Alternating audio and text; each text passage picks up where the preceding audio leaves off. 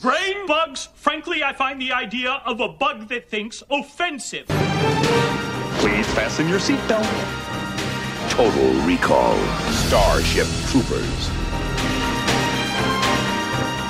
Hallo en welkom bij Julius versus Jasper, de podcast waarbij we twee films bespreken, tegenover elkaar zetten en vervolgens moet er eentje de prullenbak in. En welke dat wordt, dat gaan we zo meteen zien. Ehm, maar dat doen we, voordat we dat gaan doen, ga ik eerst even hallo zeggen tegen Julius. Hallo. Hallo. Nou Julius, deze podcast eh, gaan we ver weg, maar we blijven toch ook dichtbij, zou je kunnen zeggen. Hoe, eh, ik, hè, hoe bedoel je dat? Lekker cryptisch, hè? Nou, we gaan twee keer naar de ruimte. Dat hebben we de afgelopen tijd heel vaak gedaan met de podcast. Maar we gaan dit keer wel onder begeleiding van een Nederlandse filmmaker. Dat voelt toch fijn. Oh ja. Ja, Paul Verhoeven. Paul Verhoeven, daar hebben we het al een keer over gehad tijdens eh, de Robocop-aflevering. Ja. Waarin we die tegenover de Terminator hebben gezet. En eh, nu gaan we eens twee films van Paul Verhoeven bespreken. En dan twee eh, van zijn Amerikaanse films. Total Recall en Starship Troopers. En Ja. ik, ga het, eh, ik zal aan de kant van Total Recall zijn en jij zit aan de kant van Starship Troopers, hè? Ja, inderdaad. En dan even over, over Paul Verhoeven. Want ik, wat mij dan vooral opvalt, je hebt dan titels als, als Total Recall, Robocop, waar heel veel over te doen is, waar nog steeds heel veel over gepraat wordt. Maar ik vraag me af, wij weten waar Paul Verhoeven is en waar hij mee bezig is, maar ik zie heel weinig, ik lees heel weinig over Amerikaanse filmliefhebbers die praten over waar Paul Verhoeven eigenlijk gebleven is. Ehm, ja, hij lijkt inderdaad. eh, nou ja, was, is nog wel uitgekomen in Amerika. En zelfs Isabelle Huppert is voor een Oscar genomineerd voor die rol. Dus wat dat betreft staat hij nog wel een beetje op de Amerikaanse radar. Maar ze zijn inderdaad niet zo. Ik heb nog niet zoveel Amerikaanse pers gelezen over zijn aankomende eh nonnenfilm. Maar ik merk van dat zal veel, veel de, de filmcritici zullen het wel een beetje weten. Maar ik denk alle fans van Total Recall, Robocop, die moeten zich toch ergens eh, afvragen dat, dat Paul Verhoeven van de aardbodem verdwenen is, zou je denken. Nou ja, het is op zich niet zo gek dat een regisseur na een aantal flops een beetje uit het, eh, uit het oog verdwijnt. En trouwens, hij is al boven de 80, dus zo raar is dat volgens mij niet. Nee. En toch krijgen we nog een film. In ieder geval, eh, Benedetta komt. eh, Ja. nou ja, is, is al twee jaar uitgesteld nu natuurlijk. Mhm.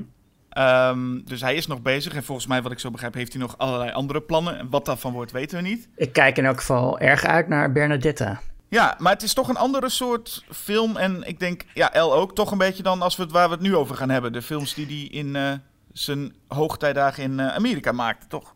Ja, hij is op late leeftijd nog eh, helemaal omgeschakeld en iets gaan, gaan doen wat hij ook in Nederland niet echt deed. Dus ik vind het wel, eh, ik vind het wel, wel, wel leuk dat een regisseur op, op bejaarde leeftijd gewoon nog eventjes een heel andere kant op gaat.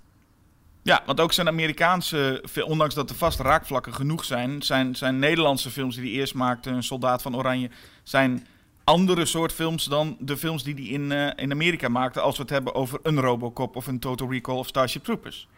Ja, hoewel er wel telkens dezelfde elementen in zitten van eh, eh, eh, nou, seks en geweld natuurlijk, maar ook morele corruptie en, ehm, en, en, vaak een wat va- vaak provocatief natuurlijk. En dat wordt erg duidelijk, op heel veel vlakken wordt het heel duidelijk, maar dat wordt ook heel duidelijk als je de, de remake van Total Recall hebt gezien, waarin Ja. heel duidelijk het verschil blijkt van wat er gebeurt als er iemand als Paul Verhoeven aan het roer staat of iemand als Len Wiseman.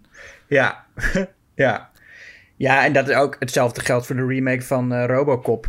Waar nog wel een beetje satire in zat, maar wat toch grotendeels een, een, een laffe, tamme actiefilm was. Ja, wat dat betreft heeft Starship Troopers nog geen remake zover ik weet, maar wel zag ik tig vervolgfilms. Eh, ja, inderdaad. Dat viel me op dat er ineens een echt een hele... Ik dacht, er was volgens mij kon ik me vaag herinneren dat er eentje was gemaakt, maar er zijn echt eh, er is een hele serie gaande zeg. Ja, en, en nog een geanimeerde eh, film en ook nog een, een, een, een geanimeerde serie. Ja, Robocop heeft ook eh, nou, inderdaad een remake en ook twee vervolgfilms gekregen. En ja, dan eerst maar, laten we eerst maar gewoon beginnen bij Total Recall, die alleen maar een remake heeft. Zover ik weet is er geen, geen vervolgfilm ooit gekomen. Was wel de bedoeling dat Total Mhm. Recall een vervolg zou krijgen. En dat zou eigenlijk iets worden wat eh, gaandeweg Minority Report is geworden. Ja, hij is gebaseerd op het eh, eh, korte verhaal van Philip K. Dick, We Can Remember It For You Wholesale, hè, Total Recall. En, en die remake deed ook alsof hij eigenlijk een verfilming daarvan was. Wat, voor, wat, wat niet echt zo is, want het, ik bedoel, die, die, die film is ook helemaal niet zo trouw aan dat verhaal. En haalt wel een paar dingen uit Verhoevens film. Ja, want we hebben het hier over Total Recall uit 1990. En ook al zeg je 1990, het is wel echt een jaren 80 film. Dat voel je aan alles nog steeds.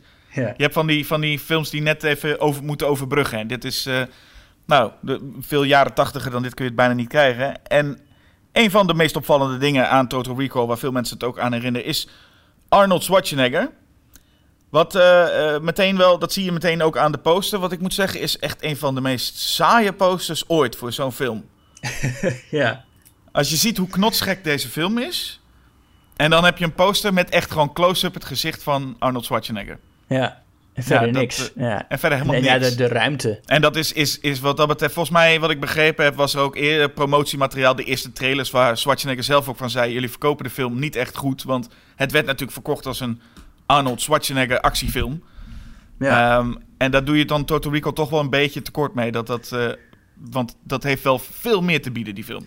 Ja, hoewel het toch ook eh, wel eh, een van de beste, misschien wel de beste Arnold-rol is. Oh, daar kunnen we dan misschien stiekem mee, met elkaar oneens zijn. Oh, dan beginnen we al goed. Laten we in eerste instantie zeggen, eh, het is los van of hij het nou goed doet of niet. Eigenlijk slaat het volgens mij nergens op dat Arnold Schwarzenegger die hoofdrol speelt van Douglas Quaid, het hoofdpersoon in Total Recall. Ehm, en dat scheen ook een tijd, als je dan terugleest, zag ik inderdaad dat het ook bevestigd werd. Er zijn heel veel acteurs werden, zijn voor die rol in aanmerking gekomen. Ook makers trouwens. Eh, David Cronenberg zou een tijdje lang deze film doen. Wat volgens mij ook een hele goede keuze was geweest. Had je een andere Ehm, film gehad, maar dat was inderdaad een, een prima keuze. Ja, maar en, dan, en ik geloof dat er heel veel namen van, van Richard Dreyfuss tot William Hurt eh, allemaal eh, aan bod kwamen voor de hoofdrol. En het gekke is gewoon dat het, het, het voelt ook alsof deze man, en dat is in het korte verhaal ook zo, eigenlijk gewoon een saaie kantoorlul zou moeten zijn. Ja, Die droomt van een, een groter iets en dat, eh, dat kan die dan via Recall, het bedrijf, kan die dat eh, eh, krijgen. Alleen bij Arnold Schwarzenegger heb je gewoon meteen al te maken met een of andere grote opgeblazen actieheld. ja. En hij, er wordt dan wel een soort van verhaaltechnisch wordt er wel van gemaakt dat hij dan maar een bouwvakker is. Maar alsnog, als je hem tussen die andere bouwvakkers ziet staan, heeft één collega, dat is ook gewoon een mollige, mollige vent. Is het ook niet helemaal te verkopen dat hij, nou ja, zo'n spierbundel is. Want ja, hij is, eh, hij is, hij is gewoon een bouwvakkertje. Nee, dat klopt. Maar en, en, en ik ben het met je eens de- dat de film ook heel goed zou kunnen werken met een, eh, met een minder eh, gespierde of een minder actiesterachtige acteur in de hoofdrol. Ehm, maar kijk, het is natuurlijk wel zo dat op een gegeven moment ontdekt wordt dat hij eigenlijk helemaal geen bouwvakker is. Maar een, eh, een uh, maar, maar Hauser van, uh, uh, van Mars. Ja, waarin je dan eigenlijk zou kunnen bedenken. Dan, dan zou er ergens. Er wordt niet in de film naar gerefereerd alsof dan denk ik van. Hé, hey, waar, waarom ben je eigenlijk zo mega gespierd eigenlijk? Ja, nou kijk, dat is natuurlijk iets wat je in eigenlijk alle. Al, al die latere Schwarzenegger-films waarin hij een everyman is, is dat inderdaad de vraag. Maar bij Total Recall vind ik dat gewoon goed werken. Want ja, weet je, die film begint ook al met dat hij zegt. Uh, uh, ik, ik, ik, ik, wil, ik wil iets, iets bereiken. Ik wil iemand zijn, zegt hij. I want to be somebody. Um, wat er eigenlijk een heel letterlijk benoemen is van wat eigenlijk het begin is van elke actiefilm. Hè? Ik, ik, ik, ik, ben, ik ben niemand en ik wil iemand worden. En in de meeste actiefilms wordt dat thema een beetje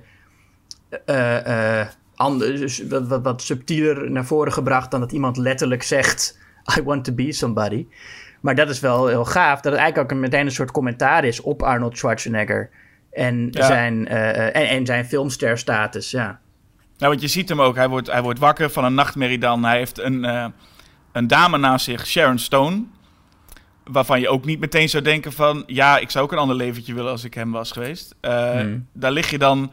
Het, het, het, lijkt erop als hij het allemaal wel goed voor elkaar heeft. En ik kan me zo voorstellen dat dit verhaal heel goed zou kunnen werken met een nou, echt een nietsnut, een William H. Macy-achtig figuur... die dan gaandeweg in een een of andere rare spionage-actiefilm belandt... Wat helemaal waar die helemaal niet in past. En dat is het grote verschil. Arnold Schwarzenegger lijkt meteen in deze wereld te passen... wat er met hem ook gebeurt. Ja, maar hij is wel altijd kwetsbaar. Het is, uh, ik denk, zijn meest kwetsbare rol. Je hebt nooit het idee dat hij echt... Um, nou, sowieso weet hij nooit wat, waar hij is en wat, wat, wat er gebeurt. Hij is eigenlijk, wij ontdekken alles samen met hem. En hij heeft eigenlijk het merendeel van de film geen idee wie die eigenlijk is überhaupt. En misschien is dat dan een één element, eh, ondanks dat je zegt dat het een hele goede rol van Schwarzenegger is. Schwarzenegger blijft gewoon geen acteerwonder. Er zijn bepaalde dingen die hij heel goed kan. Maar als hij bijvoorbeeld in die kleine scènetjes met zo'n dokter aan het praten is, of zo'n intakegesprek, uh, hij moet dan verkopen dat hij dat ook interessant vindt, dat hij het misschien wel wil, dat hij dromen heeft. Ja, dat, dat krijgt Schwarzenegger echt zijn smoel niet uit hoor. Nee, maar Verhoeven is wel goed in het, in het goed gebruiken van mensen die geen acteerwonder zijn. En uh, ik vind dat hij dat hier echt goed doet. Ik, ik, ik dacht toen ik de film voor het eerst zag, vond ik Schwarzenegger ook heel slecht hierin. Maar ik ben nu toch, toch uh, daarop teruggekomen. Ik vind het echt een van zijn beste rollen. Omdat hij gewoon heel goed gebruikt wordt. En omdat juist het feit dat hij um, eigenlijk nergens lijkt te passen daar maakt Verhoeven heel slim gebruik van. Ik zou hem op zijn minst sowieso altijd charmant willen noemen. Het is gewoon charmant om hem te zien. Alleen het is ook wel weer uh, komisch om, om te zien hoe Schwarzenegger daar gewoon probeert om uh, emoties te tonen als een normale man. Terwijl je gewoon eigenlijk aan alles ziet, het is geen normale man. Dat, dat, dat, dat hoofd past daar gewoon niet bij. Nee, het is ook gewoon een beetje Schwarzenegger die natuurlijk mee wil komen. Of tenminste, dat, dat, dat zou kunnen. Dat, hij, dat het Schwarzenegger is die mee wil komen met de nieuwe golf actiehelden van de jaren 90. Waar, je dan Bruce Willis hebt, die in Die Hard uh, kwetsbaar is. En weet je wel, de underdog die uiteindelijk uh, toch wint. En uh, later had je Keanu Reeves, die ook een soort gelijk figuur was. Die aan het begin nog, nog een beetje een knulletje lijkt. En dan zich langzamerhand ontpopt tot actieheld. Um, in, in, in Point Break althans. En dat was wel ja, de, de, de golfactiehelden van de jaren 90, waar Schwarzenegger natuurlijk niet echt in past. Maar je ziet hier wel dat, dat, er, dat er een soort poging gedaan werd om hem daarin mee te laten komen. En wat er dus gebeurt, uh, Schwarzenegger gaat naar uh, Recall toe, want hij wil uh, een, een soort ja, vakantie is het eigenlijk. Als je zo nu in deze coronatijd zit, zou je bijna zeggen, het is nu ook echt vakantietijd. Is dit eigenlijk een ideale uitvinding voor nu? Ja. je, hoeft, je hebt allemaal het gedoe niet, je hoeft nergens rekening mee te houden. Je gaat gewoon twee weken lang, krijg jij een herinnering van een vakantie in je hoofd. Uh, ja. En dan krijg je ook nog een extraatje. En dat is dat je ook nog uh, een geheimagent bijvoorbeeld kan zijn. nou, daar kiest, uh, daar kiest hij dan voor. En hij wordt daar geholpen door dokter Lul. Wat ik me voor kon stellen dat daar één... iedere keer als zij zich zou voorstellen met... Hello, I'm Dr. Lul. Dacht ik, oh, daar zit Paul Voef als enige daar te grinniken achter die, ja. die camera. Um, en dan gaan ze hem in slaap brengen. Maar wat ik wel nog even wil zeggen, voordat als we beginnen, de film begint met Arnold Schwarzenegger die op Mars staat. En het begint eigenlijk wel meteen dat je weet van wat je ongeveer krijgt. Is, is, hij, hij valt dan, zijn helm breekt open. We horen ook dat kenmerkende Arnold Schwarzenegger geschreeuw, wat hij de hele tijd doet. Dat ar, ar, ar. Ja. En dan valt hij naar beneden en zijn ogen poppen uit zijn schedel. En dan denk ik wel, ik denk dat iedereen die naar deze film ging, gebaseerd op de poster en dacht, oh, een Arnold Schwarzenegger film dan ben je meteen in die eerste paar seconden ben je wel uh, overtuigd. Oké, we gaan iets anders zien. En uh, als je dacht dat het de enige keer was dat er een nephoofd uh, figureerde in de film, dan, heb je, dan staat je ook nog wat te wachten. Overigens wel een stuk betere nephoofden dan Arnold had in Terminator. Ja, ja, absoluut. Het is ook niet voor niks Rob Bottin. Hè? Ik, ik, ik heb ook ergens in mijn aantekeningen gewoon maar even neergezet. Ik mis Rob Bottin. Hmm. Um, uh, had natuurlijk The Thing al gedaan. En had, heeft hier ook voor een Oscar voor gewonnen voor deze effecten. Ja. Uh, ik vraag me af en toe wel af of de effecten op het mooi, de mooiste manier worden belicht. Want dat valt. Het, het, het, het, camerawerk, de belichting is niet altijd heel goed of heel mooi hier. Uh, de effecten aan zich zijn wel heel charmant. Ja, er zijn ook momenten dat, het, uh, um, dat je het verschil nauwelijks ziet. Ik, in, in, die, in die, bij die, in, in die openingsscène is het nog steeds wel echt een, een heel goed hoofd. En dat heeft ook te maken met dat het natuurlijk met in dat geval de welgeslaagde belichting. Dat het allemaal een beetje rood en, en niet zo goed uh, te zien is. Uh, of nou, het is wel goed te zien, maar het is rood belicht, waardoor je minder details uh, ziet. Ja, het is wel de belichting van. het, het, het, is het Breaking Bad gebeuren. Hè? Als je in, in Mexico bent, weet je dat dan is alles geel. Hier ja. is gewoon alles gewoon rood. Als, het, als je op Mars bent, is het gewoon rood. Gewoon een rode filter volgens mij klaar. Nou, maar ja, als, als je buiten bent uh, dan, hè? Als je buiten bent dan inderdaad. Ja, ja. er komt nog, nog zo'n moment voorbij ook dat hij een, uh, een, uh, een tracker uit zijn hoofd moet halen. Via zijn neus. Mm. En dan krijg je diezelfde... Sowieso, Arnold mag je zulke gezichten trekken. ja. Dat... Dat, volgens mij is een deel is, is, uh, is, is uh, prosthetics, maar een deel is ook gewoon Arnold Schwarzenegger... die een soort van op de Jim Carrey manier uh, mag proberen om zijn rubberen gezicht te laten zien. En, en dat doet hij toch ook wel heel, heel goed eigenlijk. Nou, zie je wel. Zie je. Ja, de, de gekke bekkentrekker kan die man wel. Hè? Nee, nee, het is voor mij wat, wat Arnold Schwarzenegger gewoon niet kan, is een normale man spelen. Die gewoon normaal dialogen uh, uitspuwt. Daarna is het allemaal prima wat hij doet. Hmm. Nee, maar dat klopt. Maar dat is volgens mij ook niet, eh, niet de bedoeling uh, uh, in deze film, dat hij dat speelt. Een normale man. Hij, maar hij speelt gewoon iemand die, die nergens in past. Hij, hij past niet in het, in het huiselijke leven dat hij eerst heeft, maar hij past ook niet in, dat, in het leven dat hij daarna krijgt. En daar loopt hij ook de hele tijd. Maar uh, uh, ja, eigenlijk iedereen die, die, die zegt dat ze hem kunnen vertrouwen, uh, rent hij een beetje achteraan. Wie wel past, en dat had Verhoeven al in, in, in, in Robocop ook laten zien. als je al niet zo blij bent met zijn hoofdpersonen, is het natuurlijk altijd heel fijn om alle bijacteurs te zien. Ja. En daar is Verhoeven altijd heel goed in. Dat had hij in, in, in Robocop ook al gedaan. En hier uh, komen een paar mensen voorbij die we straks in Starship Troopers weer voorbij zien komen. Waaronder natuurlijk Michael Ironside. Ja. En dat is nooit een straf om die man te zien. Uh, en hier is hij gewoon zoals... Uh, hij is hier gewoon lekker de, de, de slechterik. Ja. Dat is hem. Dat is hij. Punt. Ja. En gaat in, in aanval tegen, tegen Schwarzenegger. Um, en en, dan, en dan, dan wordt de film ook lekker lomp. Ik bedoel, en een van de meest bijzondere scènes vond ik een, een soort aanval op een, uh, een roltrap. Waarbij ja. uh, Schwarzenegger een, een, een, een menselijk schild gebruikt. En die wordt me toch aan gort geknald. Ja, die man is gewoon een of andere, een of andere uh, toevallige voorbijganger. Die dan, nou, hij, hij wordt wel eerst geraakt voordat Schwarzenegger hem pakt. Ja, dat is nog wel even goed, want dan, het is niet dat Schwarzenegger meteen denkt... ik hou maar een normale man nee, voor me. Maar volgens mij heeft uh, uh, Schwarzenegger op dat moment ook nog helemaal niet... Hij is nog niet helemaal... Hij kan niet zeker zijn dat die man overleden is op het moment dat hij zich erachter nee. verschuilt. Ik bedoel, hij is wel geraakt, maar volgens mij heeft Arnold uh, niet, niet aan zijn pols gevoeld.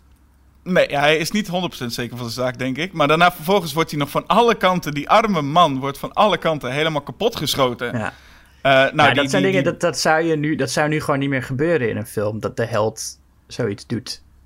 Nee, en we weten al vanuit ook Robocop weten we al dat eh, Paul Verhoeven ook wel dol is op die eh, blood squibs. Nou, die zie je hier eh, als geen ander voorbij komen. En wat vooral grappig is, is dan wordt die vent op de grond geflikkerd. En dan doet Verhoeven nog even een los shot van dat iemand gewoon over die man heen trapt ook nog. Het is nog, alsof het Ja. nog niet genoeg is. Het is nergens voor nodig, dat shot. Maar hij is nog even, nog even laten zien dat iemand met zijn poten er gewoon overheen loopt. Want ja, hè, fuck die man, die is toch al dood. Ja. Ondertussen genieten we overigens van een, eh, een eh, science fiction omgeving. Die ehm, best wel, eh, volgens mij, een beetje angstaanjagend realistisch is. Namelijk al dat saaie grijze beton overal. In dat Ja. metrostation, maar ook in het, het kantoor van Recall en in, in, in Schwarzeneggers appartementencomplex en zelfs in zijn eigen huis. Hij, hij woont best wel eh, comfortabel, voor zover we kunnen zien. Voor een bouwvakker. Ja, zeker. Maar alles in die wereld is gewoon saai grijs beton. En je hebt heel vaak in, als, als, als in een film een soort minimalistische science fiction wereld wordt getoond, zoals je ook in de remake van Total Recall ziet trouwens, eh, is het eh, dat een soort Apple-esthetiek, allemaal strak en wit en glanzend. Ik denk dat het veel realistischer is dat alles naar inderdaad gewoon strak grijs beton gaat, waar echt eh, nul esthetische waarde in zit, wat alleen maar is, eh, dit, is de, dit is het goedkoopste. Ja, en ik denk ook dat, dat hè, we hadden het over de, de, de mensen die deze film gaan kijken en denken, hey, ik ga nu naar een Arnold Schwarzenegger Commando-achtige film. Maar wat te denken van de mensen die denken, hey, een Philip K. Dick verfilming, ik ga naar nog een Blade Runner. Ja, wat overigens ook de, de, de remake van Total Recall is ook een beetje die Blade Runner esthetiek. Ja, en Blade Runner is, is wat dat betreft eh, een compleet andere visie. Een compleet ander beeld. Dus voor, ju- voor juist dat e- eh, esthetiek wat Ridley Scott daar laat zien. En hier is, krijg ik inderdaad het gevoel van... Zo zou het er wel eens uit kunnen zien. Sterker nog, als hij die metro instapt... dan heb je zo'n metro met allemaal van die, van die beeldschermen. Dat ik denk, ja, dat, dat is, is redelijk aannemelijk zo. Ja, ja precies. Ja, het, zijn ook nog, het zijn natuurlijk deels wel bestaande locaties. Hij heeft niet zelf helemaal zo'n station laten bouwen van beton. Maar hij heeft wel goed gekeken naar hoe hij het, eh, naar, naar welke locaties die gekozen heeft en, en hoe hij die in beeld brengt. En, over, en nog iets, want het is op zich niet een film die verder een heel accuraat beeld geeft van de toekomst. Maar wat Verhoeven wel heeft voorspeld zijn de verticale beeldschermen. Je ziet als, uh, als, uh, als, als hij op het kantoor van Recall is, dan wordt daar de uh, man met wie gaat praten opgeroepen via zo'n verticale, wel, zo, wel nog een ouderwetse beeldbuis, maar wel verticaal. Nou, wat hij ook heeft voorspeld, ik heb het idee dat iedere keer als iemand video, video bellen, hè, dat is nu helemaal, helemaal nou iedereen doet het nu. Um, maar wat hij dan ook heeft voorspeld is dat niet iedereen meteen bij videobellen begint te praten. Maar je ziet altijd iedereen nog even heel lang kijken. Oh ja. ja. Dus dat is bijna nog realistisch ook. Dat je nog even zo'n gezicht ziet die heel lang zit te kijken. Je hebt nog net, mist nog net de zin van... Hallo, uh, horen jullie mij? Ja. Um, maar um, ja, dat, dat gaat allemaal... Dus, en, en wat natuurlijk ook vrij vernieuwend was... en dat is ook een van de eerste stukjes CGI die je daarin ziet... is die uh, scanner, die röntgenscanner... als je even door een poortje loopt. Oh ja. En dat ziet er op zich nog steeds heel tof uit eigenlijk. En we weten ook, als je dat ziet, dan weet je ook dat gaat nog een keertje terugkomen. Ja. Um, dat je daar iedereen, uh, ook, je ziet er ook een man met een hond geloof ik lopen. En dat zie je allemaal door die, door die röntgenscanner, zie je al die uh, uh, skeletten daar rondlopen. Ziet er, ziet er tof uit nog steeds, vind ik. Om, sorry, om nog even terug te komen op, op, op lompheid. dat, dus we zijn er al voorbij, maar het moment dat hij in het, in, in, bij Recall uit die machine ontsnapt Mm -hmm. Of nou, hij ontsnapt. Gewoon de, hij on, dat, dat hij daar eruit gaat. Um, dan krijgen ze ruzie, die dokters daar.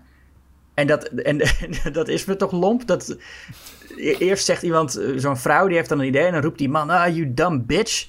En vervolgens is er nog, een, nog iemand die dan onder haar staat. En die wordt gewoon gemapt door haar. ja. Ik dacht, ja, dat is ook wel weer heerlijk uh, verhoeven. Ja, het gaat er allemaal. Ieder, het gaat er heel lekker lomp aan toe. In, uh, ja. in dit geval. Hetzelfde geldt voor als uh, Schwarzenegger. Want het, heeft, het, het had mij een beetje het North by Northwest gevoel. Uh, het idee dat zo'n man ineens denkt: waar ben ik eigenlijk in beland? Um, het geestige vind ik wel dat Arnold Schwarzenegger dan volgens wordt aangevallen door, door diezelfde ene Danny DeVito-achtige collega. ja. en, en dat hij dan daarmee moet knokken. Dat je denkt: ja, dit is ook geen. Dit is ook dit is ook ja. geen partij voor, voor hem. En dat hij dan ook iedereen gewoon eigenlijk maar... Daar kom je volgens mij voor het eerst dat hij iedereen gewoon maar de nek omdraait. En uh, ja. alles breekt wat, wat, wat maar te breken valt. En dan weet je ook, oké, okay, dit is een held die niet per se uh, zich inhoudt. Nee, maar tegelijkertijd is hij wel, omdat hij gewoon nergens van weet... en niet weet wie hij kan vertrouwen en, en, en wie die is... blijft hij toch wel uh, kwetsbaar. Waar echt Cary Grant in North by Northwest wel de hele tijd sarcastische opmerkingen bleef maken. En momenten dat je denkt van, oh, het, het, kan hem volgens mij eigenlijk niet zoveel schelen wat er gebeurt. Een nee. beetje zo, nou, een soort, soort proto-James Bond uh, eigenlijk. Uh, is Arnold Schwarzenegger, ondanks dat hij fysiek zo imposant is, uh, toch een, een, een, ja, iemand die altijd in, op een bepaalde manier de underdog blijft. Tot hem al, tot het einde eigenlijk. Ja, maar het is wel interessant. Dat we, we hebben het nu over die, al die lompe scènes. Het is niet alsof je nou echt uh, um, Arnold Schwarzenegger gaat haten of denk ik sta niet meer achter hem. Wat gewoon wel geestig is. We hadden het de vorige podcast nog over het hele Batman en Superman geneuzel over... Ja, die moeten mensen niet uh, doodmaken en je moet daar... En, en als je het hier ziet, zie je... Het, het, het, kan zo lomp als maar kan en je blijft wel achter die held staan eigenlijk. Ja, tuurlijk. Nou ja. Het gedoe over, over ja. je, mag niemand, uh, je mag niemand bezeren. Dat je denkt, in een film kan dat prima als je dit zo ziet. Want het is niet alsof we nu zeggen... ah, hij, heeft, hij heeft Danny DeVito zijn nek omgedraaid. Laten we maar... Uh, ik, ik, ik haat nu Schwarzenegger. Nee, en het is ook allemaal zelfverdediging. Het is allemaal zelfverdediging, hoewel... als je als, nee, je als Arnold Schwarzenegger zich moet verdedigen... tegenover dat kleine, dikke mannetje. Ja, uh, maar zij ja. hebben wapens. Zij hebben wapens, ja, hebben ze zeker. En, uh, maar Arnold Schwarzenegger heeft ook wa wapens. Hij heeft ook allemaal technische foefjes... Hij kan bijvoorbeeld in een vrouw uh, transformeren. Een beetje een Mission Impossible uh, effect. Ja. En dat is toch ook wel een van de leukere scènes van de film. Waarin Arnold Schwarzenegger in een, in een, in een jurk... Uh, ja, ja. En, en een vrouw in hoofd gaat... ja, naar Mars gaat eigenlijk, toch? Ja, hij gaat naar Mars inderdaad. Get your ass to ja. Mars. En dan is hij daar, ja.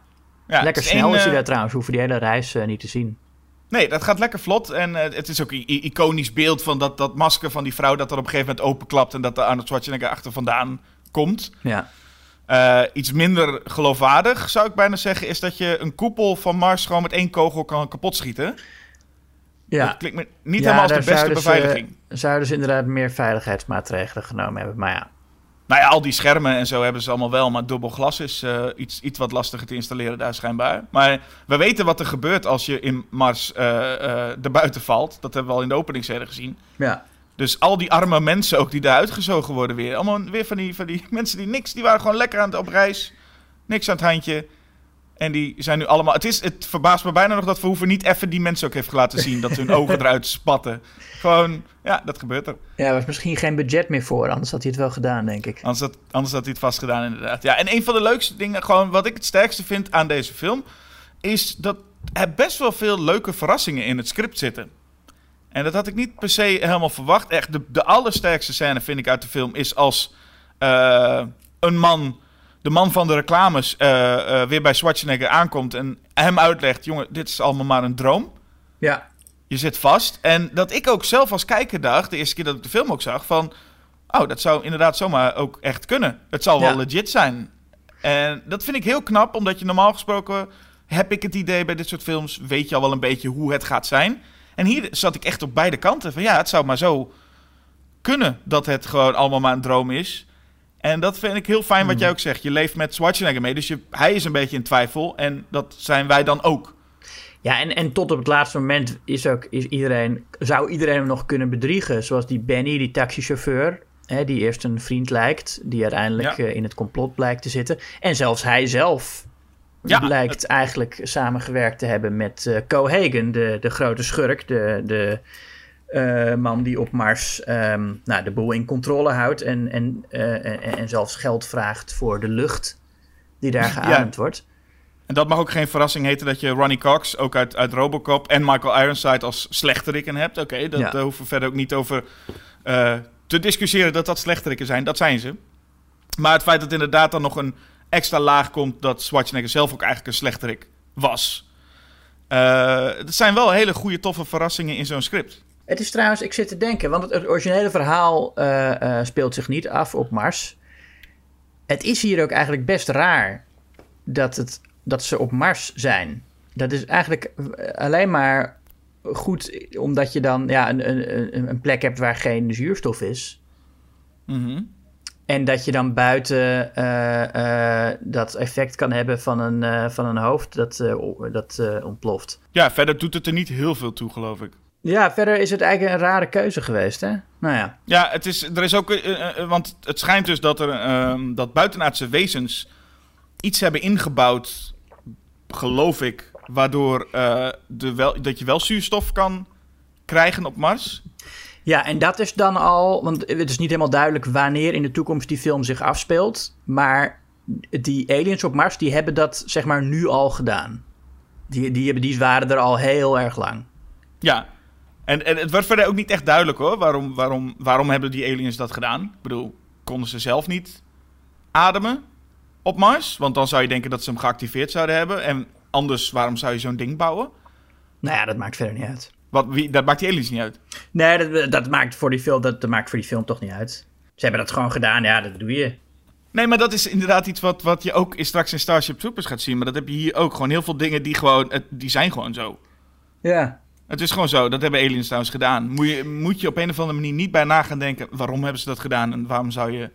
Waarom is het van belang? Misschien net zo sterk als de vraag... waarom staan we eigenlijk op Mars? Er zijn best wel veel vragen die je niet hoeft te stellen. Maar ik vind, ben blij dat het, script ondertussen wel hele toffe dingen heeft uh, toegevoegd... waar je wel over na kan denken. Als zijnde, is het inderdaad de grote vraag... is het maar een droom? Van Schwarzenegger. Ja, het is een beetje een, het, het Inception-idee uh, natuurlijk. Tenminste, wat mensen nu met Inception associëren.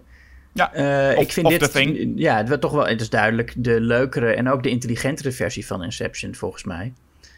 Uh, want hier is die vraag ook echt relevant. In, in die zin dan aan het einde, als hij zegt: Dit zou allemaal een droom kunnen zijn dan denk je van, oh ja, misschien is het gewoon allemaal een droom vanaf het moment dat hij voor het eerst bij uh, Recall terechtkomt. En dan heeft hij dus een droom dat, nou ja, dat hij niet zijn saaie leventje heeft en dat hij zelf zijn eigen vrouw heeft moeten doodschieten. Uh, om, om, om met die mooie brunette die die, uh, waar hij over gedroomd heeft samen te kunnen zijn. En dat hij gewoon inderdaad het leven van een actiester heeft. Ja, want dat is wel iets wat, wat duidt op dat het een, eh, een, een droom is. Is het feit dat hij een brunette omschrijft. Vlak voordat hij... eh, eh, Dr. Lul die geeft hem eigenlijk een slaapmiddel. Ja. En vlak voordat hij in slaap valt, stelt, stelt ze nog even de vraag over zijn echte behoeftes. Ze heeft alle intake in, in formulieren al ingevuld en alles al doorgegeven. Maar vlak voordat hij in slaap valt, wil ze toch nog even van hem weten: hè, wat, waar ben je nou echt naar op zoek? En dan omschrijft hij een dame die hij dus inderdaad eh, daarna ook tegenkomt. Daarvan doet het wel vermoeden dat het gewoon eigenlijk om een droom gaat. Ehm, Nou, hij heeft haar ook al gedroomd. En, en, en er wordt gesuggereerd dat dat, eh, gewoon, dat, dat een, een herinnering is die, hoewel zijn geheugen gewist is, gewoon nog steeds eh, ergens in zijn onbewuste achter is gebleven. Ja, want echt een herinnering zal het niet zijn, want hij flikkert ook van de berg af. En, dus het klinkt meer als een soort van voorspelling. Nee, ik denk dat hij zich eh, ehm, dingen herinnert van Mars die gewoon via zijn dromen nog binnenkomen. Dat hij het zich niet bewust herinnert, maar dat er nog wel iets zit daarachter. En, en dan niet dat specifieke scenario dat hij inderdaad van die berg afrolt. Maar wel dat dat, dat, dat zou kunnen op Mars. Ja, want dat zien ze bij Recall dus. Het schijnbaar, hij wil gewoon zo'n eh, herinneringsdingetje in, ingepland gepland krijgen. Maar hij heeft al iets zitten, zeggen ze dan. Ehm, maar dat is het enige wat, wat ertoe doet dat het geen droom is. Is dat ze daar wel benoemen. Ja, maar we hebben het nog niet geïnstalleerd bij hem. Hè, omdat die, eh, die dokter die zegt ook van ja, maar het is deel van zijn. zijn hij wil eh, geheim agent zijn, daarom doet hij zo. Alleen zeggen ze ja, maar we hebben het nog niet geïnstalleerd. Dat zou het enige zijn. Ja. Maar ook dat kan allemaal deel uitmaken van die droom natuurlijk. Ja, precies. En het, hij, hij, het zou er wel raar zijn dat hij ook dingen droomt waar hij zelf niet bij is. Ja. Eh, maar goed, dat, ja, dat kun je dan eh, een beetje negeren als gewoon, ja, dat, hè, dat, dat, dat, dat, is gewoon in die film, ja. Dat hij in zijn droom ook wel doorkrijgt dat Michael Ironside pissig is... omdat zijn eigen vrouw met Arnold Schwarzenegger een paar maanden heeft moeten eh flikvlooien. Ja, dat is ook wat. Dat hij fantaseert dat hij een andere man gekakt heeft. ja. En, dat, ja, en dan, ergens voel je dan ook wel dat je denkt... ja, ik snap Michael Ironside ook wel eventjes. Want hij wil eh Schwarzenegger hoe dan ook eh, aanpakken... terwijl de grote baas zegt, nee, dat moet je niet doen. Eh, ik, ik wil hem levend. Maar dat hij toch ook wel voelt van... ja, ik vind het eigenlijk heel naar... dat mijn mooie Sharon Stone vrouw... met al, al, al zeg maar maanden met Schwarzenegger heeft moeten leven... Ja, nou ja, die vrouw die lijkt daar minder mee te zitten. Ja, ja, Nou en ja. dan, ik, ik, ik zie Michael Ironside al denken. Ja, nou, het zou een fetish kunnen zijn. Als we het over Michael Ironside hebben, dat is wel één dingetje. Kijk, eh Schwarzenegger gaat natuurlijk, eh, bijna logisch, op zijn one-liner tour. Hè? Screw you, als hij Ja. iemand eh, met een schroef doorgaat. Het, het is wel echt bizar dat hij Michael Ironside vast heeft aan het einde van de film. Twee handen worden afgehakt. Michael Ironside flikkert naar beneden en hij zegt... See you at the party, Richter. Dan denk ik, oké, dit, dit is wel echt de meest leme pun ooit. Of het is niet eens een pun. Nee, het is geen pun. Ja, je had Maar je kunnen hebt- zeggen van, eh, oh, give me a helping hand of zo. Oh, je had zoveel dingen Maar- kunnen zeggen. Ja, maar, eh, eh, nee, maar dat is wel, dat is, dat is een verwijzing naar wat Richter eerder tegen hem zei. Hè, see you at the party. Toen hij hem achterliet in de machine die hem weer de oude moest maken. Ja, dat is, de- maar dat- is het, eh, eh, nou ja, nog steeds zeer teleurstellend van Arnold. Dat hij dit, met dit zinnetje komt. Daar had hij echt wel wat anders kunnen bedenken. Maar het is inderdaad, dat, eh, dat is het moment, hè. Het, het is volgens mij ook het James Bond moment. De bad guys hebben de held vast. er moet nog iets belangrijks gebeuren, maar de, de, de slechteriken zeggen, nou, dit vertrouwen we wel. Wij gaan alvast weg. Ja, nou in dit dan- geval, kijk, je weet niet hoe lang dat proces gaat duren van weerhouser worden hè, in die machine. Dus je zou kunnen zeggen van ja, we gaan hier niet eh, eh, eh, drie uur liggen kijken hoe iemand ligt te slapen. Dat kan ik me ook wel voorstellen. Ja, ze gaan meteen, en meteen als ze weg, zodra ze weg zijn, gaat het natuurlijk weer mis. Maar ehm, ik had ook verwacht dat dat feestje, want dat zeggen ze, hè. Je, je gaat daarna naar een feestje toe. Ja. Ik had verwacht dat dat nog een belangrijke rol zou spelen. Dat Schwarzenegger, da- zo had ik het in mijn hoofd, dat Schwarzenegger zeg maar als zich eh, doet alsof hij Hauser is. En dan naar dat feestje zou gaan. Maar dat hele feestje komt nergens, dat, dat komt helemaal niet verder terug. Nee, dat, dat verwacht je inderdaad, hè? En dat, dat hij dan daar iedereen eh, neerknalt en zo. Ja, Ja, nou, misschien is- toch even, even Verhoeven bellen en zeggen... Van, dus je hebt wel een paar dingen laten vallen misschien. Ja, ja, had je, had je anders moeten doen. Ja, maar verder zou ik vooral eh Verhoeven willen bellen en zeggen... hey, eh, bedankt voor deze hele toffe film. Met een ook een toffe cast. Ik bedoel, we hadden Michael Ironside, maar we hebben ook uh, Dean Norris, Marshall Bell. Ook acteurs die we straks nog weer gaan tegenkomen. Ja. En een drieborstige dame. Had ik ook niet verwacht elke keer, elke film maar te zien. Nee. en, en ik weet niet, Verhoeven komt met hele leuke creaties. Leuke, ja, ik wou zeggen leuke sets. Alleen alles voelt wel ongelooflijk van karton. Ja, maar dat is, ja, dat is zo. Maar dat is toch dat is helemaal niet erg. Want het is een artificiële wereld. En de film gaat ook over wat iemands droom zou kunnen zijn. Ook als het allemaal geen droom is, gaat die film alsnog over... dit is de fantasie van uh, een of andere bouwvakker. Hè? Dat, dat zijn eigen vrouw uh, niet echt blijkt... en dat hij zijn droomvrouw heeft... en dat hij allemaal mensen mag neerknallen. En daar hoort bij dat dat in een artificiële omgeving uh, gebeurt. Nee, dat weet ik wel, maar dat voelt dat. Ik bedoel, het is toch niet dat. dat ik, ik ga er niet vanuit dat Verhoeven ook dacht van. Oh, wat lijkt het me leuk als die, die Johnny Cab taxis. Als, die, als je de deur dichtslaat, dat je nog een beetje dat ziet wiebelen alsof het niet helemaal echt een auto is. Oh, ik, ik vraag nee, mij dat, bij. Nee.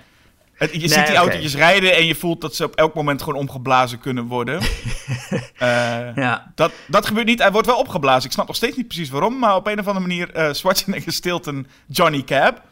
Hij, hij uh, trekt die pop eraf, dan kan hij schijnbaar met een joystick hem zelf besturen. Het is ook leuk, gewoon Schwarzenegger in zo'n klein lullig kartonnen autootje te zien rijden.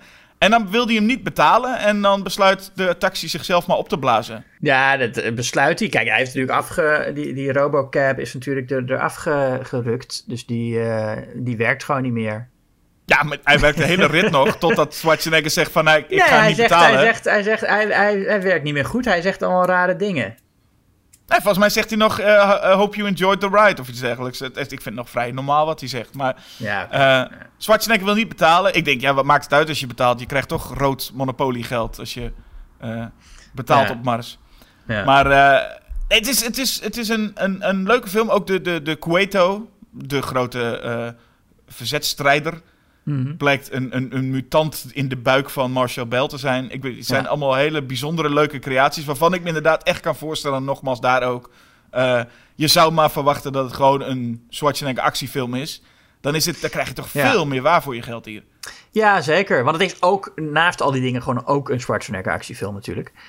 Eh, en het is een. een eh, en het, ik vind dat er ook gewoon echt dingen, echt mooie beelden in zitten. Ik geef wel de voorkeur boven zelfs de eh, op momenten minder realistische of gemankeerde effecten. Boven dat alles zoals het nu is, alles een beetje gelikt en hetzelfde is. Want toen was realisme ook nog helemaal niet per se de hoogste standaard voor effecten. Als je kijkt naar bijvoorbeeld het shot van, van die berg aan het einde, als we die reactor hebben aangezet, dan heb je zo'n soort raar. Die, die berg en er komt een soort. eh, eh, ja, wat is het? Er komt een soort licht vanaf. Ik, en dat, het, het lijkt niet. Het is niet iets wat je, wat je je voor kunt stellen dat je dat in het echt zou kunnen zien of zo. Het is echt een filmplaatje. Eh, van, van dat, want dat is toch een van de dingen om een brug te slaan naar Starship Troopers. Ik, ik heb bij Paul Verhoeven films toch een beetje het volgende. Hij maakt hele eh, eh, leuke films, dat is vooropgesteld. Maar het zijn ook hele... Ik twijfel altijd heel erg of het hele domme films zijn die heel slim zijn. Of hele slimme films die heel dom zijn. Maar ik, ik, eh, het zegt maar het heel lastig. En natuurlijk Starship Troopers is een eh, bekend voorbeeld. Die film werd, werd eh, behoorlijk slecht onthaald, weet ik, van critici destijds. Ehm, Ja. en dat er natuurlijk dan een tegenbeweging is, een tegengeluid, die volgens mij heel erg klinkt ook van nee, het is eigenlijk gewoon een geniale film, want het is satire. En als ik zo'n film zie, dan zie ik, ik zie beide. En dat is misschien het moeilijke bij dit soort films. Dat je ergens zie je een geniale film, maar je ziet ook gewoon een hele domme film. Ja, eh, Verhoeven is natuurlijk heel goed in, ehm, in een soort imitatie van eh, een typisch Amerikaanse stijl. En je ziet, ik, ik vind je ziet wel altijd dat hij eh, iets nadoet, maar op een heel eerlijke, gemeende manier. En, en tegelijk dat hij het belachelijk maakt. Dat is in Total Recall ook al zo en in Robocop natuurlijk ook. Maar Starship Troopers is daar inderdaad het, echt het beste voorbeeld van. Dus de overtreffende trap van eh, dingen belachelijk maken, eigenlijk. Ja. Ja, en dat is. En, en, Showgirls trouwens ook. Ik vind Showgirls en eh, Starship Troopers eigenlijk zijn meest, eh, zeker stilistische, meest perfecte films. Het zijn allebei natuurlijk echt een soort radicale films die iets doen wat je, wat je nooit gezien hebt. Het is echt volslagen uniek. Er is geen andere film die is zoals Showgirls. En er is ook geen andere film zoals Starship Troopers. Nee, maar het is wel altijd lastig, want je hebt natuurlijk een film als, als Starship Troopers. Ik zal in alle eerlijkheid zeggen, toen ik deze film voor het eerst zag, jaren geleden, vond ik het een, een, een, een klote film. Ik dacht, wat is dit voor stomme... Eigenlijk een stomme film, punt. Dat dacht mm. ik gewoon. Um, en ik vind het ook niet heel gek om nu heel veel mensen te zien en ook heel veel recensies te lezen, waarbij heel veel mensen uh, dat ook vinden. Want dat is in eerste instantie ook snel wat je ziet. En natuurlijk hoor je veel de satire. Ik, ik, ik zag laatst een stuk van iemand die zei... Starship Troopers ja, werd, uh, is eigenlijk geniaal... maar werd door alle critici destijds niet begrepen. En refereerde bijvoorbeeld naar een recensie van uh, Roger Ebert... die de film niet goed vond. Mm. Alleen ze leken te, uh, leken te sturen op nadat Roger Ebert ook niet snapte dat het satire was. Alleen dat schrijft Roger Ebert letterlijk in zijn recensie wel. Dat het stukje satire prima werkt en dat hij ook dat snapt wat de film wil doen. Maar het blijft wel een domme film. En... Nou ja, Ebert zei dat er satire in zat.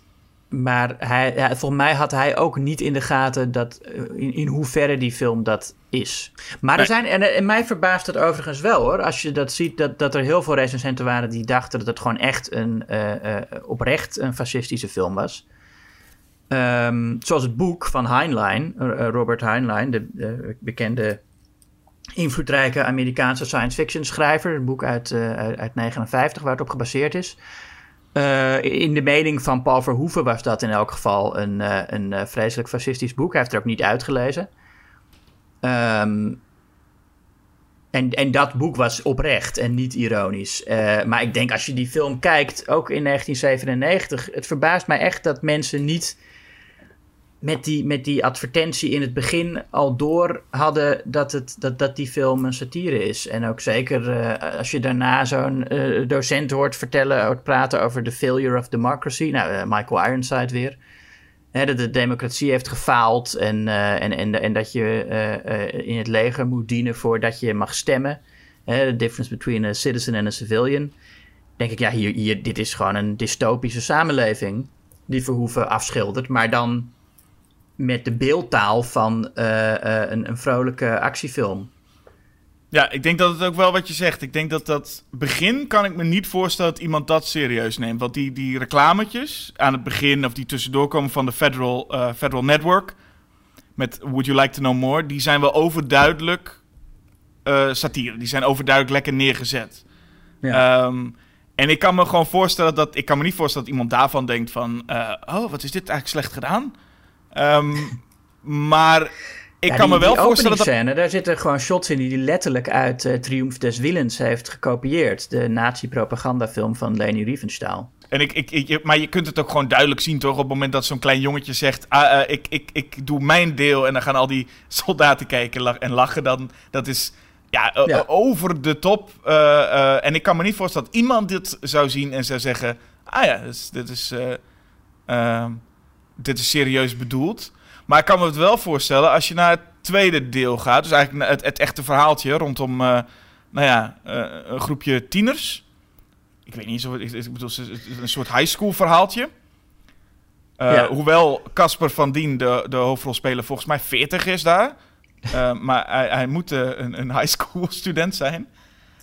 dat deel kan ik me inderdaad gewoon voorstellen dat ik toen ook in ieder geval heel erg dacht: oh mijn god, wat is dit slecht. Mhm. En ik keek het nu en dacht: oh mijn god, wat is dit slecht. Maar het is wel heel leuk.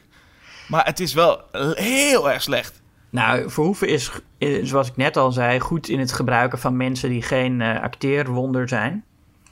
Ja. En uh, hij maakt er gewoon echt een, een, een, een soapy situatie van met uh, Casper van Dien en Denise Richards natuurlijk. Um, en ook, het is ook belicht als een soap. Het ziet er eigenlijk die scènes zien er eigenlijk niet uit, zou je kunnen zeggen. Nee, het voelde een beetje als zo'n zaterdagmiddag RTL 4 serie. Ja, zo, maar zo ik, ik, ik, ik, ik, ik, denk dat dat allemaal uh, bewust is en dat hij uh, heel goed weet wat hij daar aan het doen is. En dat ook de, het, script is van Ed Newmeyer, die ook uh, Robocop heeft geschreven. Mm en um, ik denk dat je daar dat dat echt wel een, een bewuste, uh, in elk geval imitatie is van het soort mainstream Amerikaanse vermaak van toen op, op televisie. Waar ook die acteurs uh, vandaan komen. Ja, en dat, ik denk dat dat ook het moeilijke is hoor. En ik, ik, ik denk ook dat je ergens kan zeggen van als het allemaal precies zo gedaan is, dan is het natuurlijk geniaal. Hetzelfde verhaal zou je kunnen hebben met, met uh, Tommy Wiseau en The Room. Als je zou zeggen het is allemaal bewust, hij wist allemaal precies wat hij deed, zou Tommy Wiseau ook een genie zijn. Ja, maar Tommy Wiseau doet niks na. Hij doet gewoon, hij, hij doet wel iets na, maar wat die, wat die film slecht maakt is niet... Uh, dat, hij dat, dat het derivatief is of zo. Hij, hij, hij, het is slecht omdat het vanwege zijn eigen belachelijke ideeën. Ja, Terwijl Starship ik, Troopers een heel goede imitatie is. Ja, want je voelt ook van zijn, zouden, zouden Casper van Dien en Denise Richards uh, zouden die de grap hebben door hebben gehad. Als in zou een Paul Verhoeven ook tegen hen gezegd hebben: ja, ik cast jullie omdat jullie niet heel goed kunnen acteren en eigenlijk gewoon een beetje plastic koppen zijn. nee. Nee, ik, ik, denk dat niet. Um, ik, ik, weet, ik, denk, ik weet niet of ze de grap. Volgens mij, uh, Verhoeven die sprak daar niet zoveel over met zijn acteurs. Ik weet wel dat Michael Ironside uh, aan hem gevraagd heeft: waarom maak je een fascistische film? Je bent toch zelf opgegroeid in, in, een, in een door nazi's bezet land. Waarom maak je deze film? En dat Verhoeven toen zei: van nee, maar ik wil laten zien wat het fascisme is.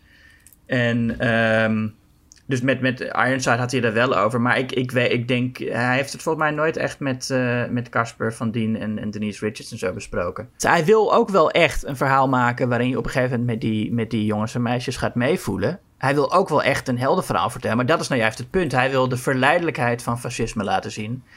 En het is eigenlijk een soort een film die een propagandafilm zou kunnen zijn in een fascistische wereld. Hmm.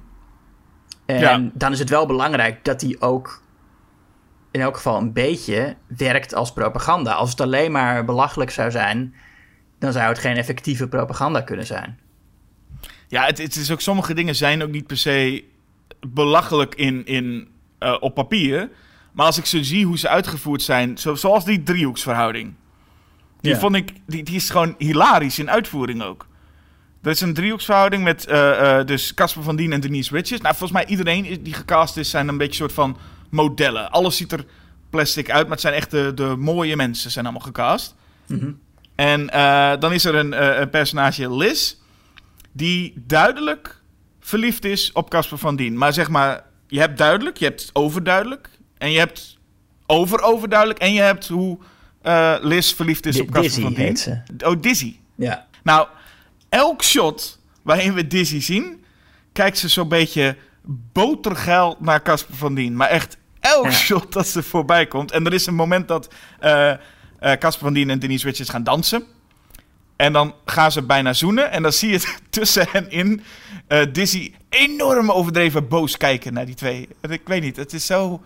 De uitvoering is zo belachelijk leuk, maar echt wel ook gewoon belachelijk. Ja, het is hyperbolisch dat is toch wel zijn favoriete stelfiguur. Zoals hij zelf ook uh, gezegd heeft. Het is allemaal hyperbol. Ja. En, en het zijn grove, uh, grove uh, streken waarmee hij het allemaal doet. Ja, want, want goed, kijk, de, ik vind het, het, het, spel aan zich, zelfs Casper van Dien, maar ook, ook, ook van de actrice die Dizzy speelt, best leuk. Alleen, ja, Denise Richards is ook wel echt geen acteerwonder. En ik vind, vond het vooral heel, gewoon ook de zinnetjes. En dat is misschien ook Waar we net ook al over hadden bij Total Recall. Uh, uh, Verhoeven uh, legt ook verder hier niks uit. En alles wordt met één zin het liefst afgedaan. Ik denk dat dat bijna stiekem nog te veel was steeds. Maar je ziet Denise Richards lachen en dan zegt ze... hey, ik word een piloot. hey, laten we altijd vrienden blijven. Ha, ja. ha, Zo, zo, zo, zo praten ze de hele tijd. En, ja, en, dat... nee, en, en kijk, je zegt geen acteerwonder. Kijk, het is natuurlijk het is maar net wat je nodig hebt van een rol. Oh ja, ze doet, nee, ze, ze doet als, als, als dit letterlijk is wat Verhoeven bedoelde, en dat kan ik me heel goed voorstellen, uh, doet ze precies wat er moet gebeuren. Um, maar je vraagt het je gewoon heel erg af, af hoe bewust dit is. Ja, het is, het is lastig. Want ik, ik hmm. bedoel, tuurlijk, daarin doet ze precies wat ze moet doen. Als het inderdaad zo ongelooflijk slecht moet zijn. Nou, het moet niet per se slecht zijn. Het moet, het moet hyperbolisch zijn en het moet eenvoudig zijn vooral. Het moet, het, moet niet makkelijk... Het, het, moet gewoon echt het, het makkelijkste en het duidelijkste uh, uh, wat je kunt krijgen moet het zijn. Ja, maar dat is dus onder het mom van... Uh, um, als je het vergelijkt met een film als Battlefield Earth, ik noem maar wat. Ja. Kan ik me zo voorstellen, ik heb die film niet eens gezien, maar ik kan me zo voorstellen dat het een soort gelijk film is waarin, nou ja, ook gewoon dit soort domme dingen gebeuren. Alleen heb je nu heel duidelijk dat een regisseur weet wat hij doet en dit juist zo bedoelt. Ja. Maar het, het blijft wel op een hele, zo'n simplistische manier. Ik noem een ander voorbeeld. die Ace, Jake Busy, Busey. Ja. Die, die staat in een rij. Het is echt zo'n typische bullebak. Vervolgens zegt Casper van Dien uh, als eerste tegen hem... Hé, hey, niet voordringen, hè? en, en hij draait zich om en hij zegt volgens mij gewoon letterlijk... Hé, hey, ja, wij worden vrienden. Ja. Punt. Ja, nee, maar kijk, het verschil met dit en iets als, als Battlefield Earth... is dat Battlefield Earth niet uh, competent gemaakt is. En dit is allemaal heel simpel en, uh, en belachelijk. Maar het is wel competent gedaan. Hij, hij weet wat hij doet. Je, je ziet dat het, dat het een vakman is. Ja, maar dat dan, dan. En dat is altijd lastig. Want zou je dan zeggen dat elke zin. Ja, wat ook slecht is, kun je eigenlijk zeggen. Ja, dat bedoelde Verhoeven zo. is geniaal. Nou ja, ik, kijk, uh, het, het, gaat er niet om dat het slecht is. Het gaat erom dat het. Uh, uh, gewoon simpel is. Ik denk dat je de Starship Troopers niet anders kunt lezen dan als, je, dan als die hele film als satire zien. En, het gaat, en, dan, en dan is het of je nou elke zin, eh, hoe die het bedoelde, is niet eens zo interessant. Het gaat erom hoe, hoe, hoe je die film moet lezen. Nou ja, goed, dat is in ieder geval gelukt. Want de film is eigenlijk super simpel. Uh, dat begint al bij de uitleg waarom er van die gigantische insecten zijn waar tegen we moeten vechten. Er zit geen hele backstory achter. Het is gewoon, er zijn insecten. Ja, en dat is natuurlijk wel echt ook deel van de, van de satire, van het vijandbeeld dat in een fascistische wereld uh, uh, gecreëerd wordt. Hè? Dat, um, nou, Umberto Eco heeft een lijstje gemaakt met 14 eigenschappen van fascisme. En in Starship Troopers zie je de meeste daarvan wel terugkeren. En één daarvan is een heel eenvoudig vijandbeeld, waarbij de vijand aan de ene kant te sterk is en aan de andere kant te zwak. Dus je ziet dat ze, over, ze doen aan de ene kant heel makkelijk over die bugs. En het zijn allemaal waardeloze beesten. En we moeten ze kapot schieten. Want ze, en, en, en, allemaal dat. En aan de andere kant worden ze ook heel erg bewonderd. Je ziet al zo'n. Ze hebben dan les op school en dan moeten ze zo'n beest ontleden. En dan is die mevrouw heel erg aan het vertellen van wat een bijzondere beesten het eigenlijk zijn. Uh, dat, is, dat is eigenlijk hetzelfde als hoe de nazi's ook over de Joden uh, spraken. Aan de ene kant waardeloze schepsels, aan de andere kant heel sluw en zo. En houden alles in controle.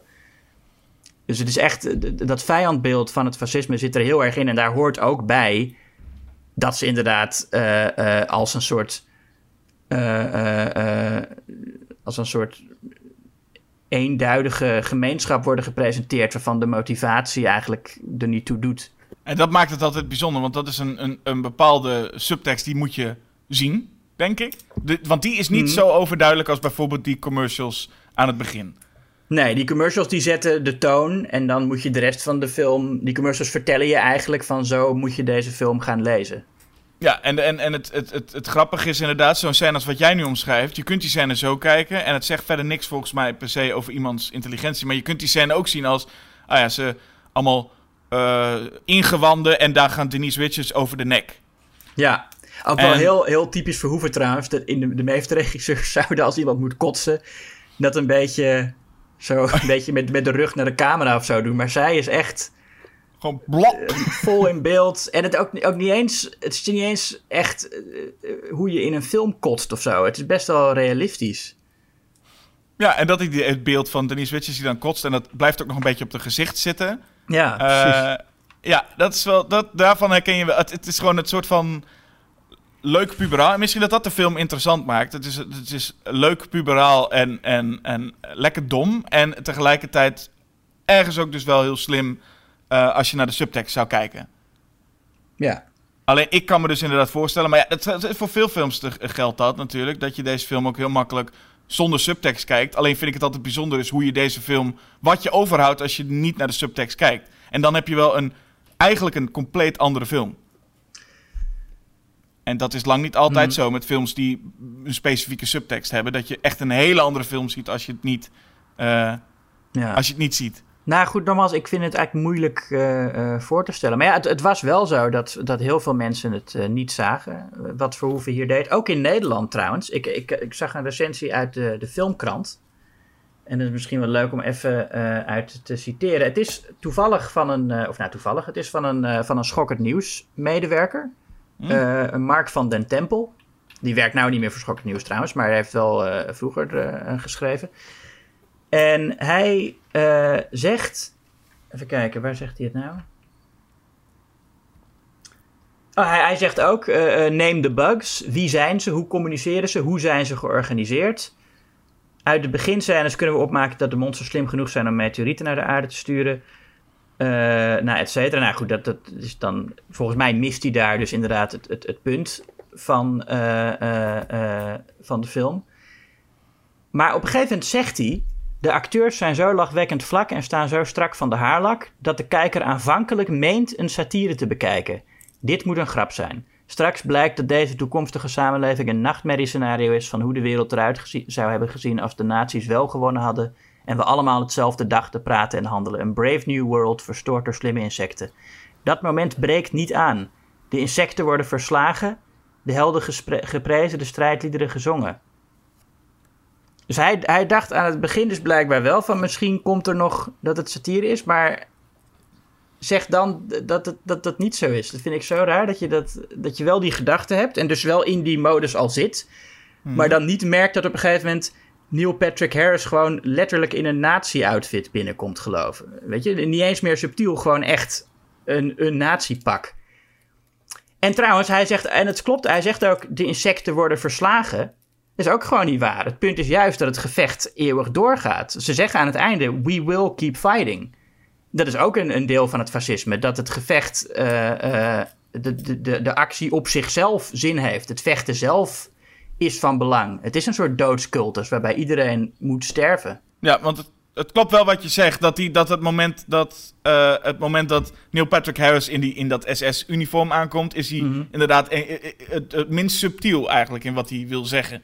Ja. Daar is hij juist heel duidelijk in wat hij daar eigenlijk mee bedoelt. Ja. Ja, Mark van den Tempel noemt de film een, uh, een debiel werkstuk.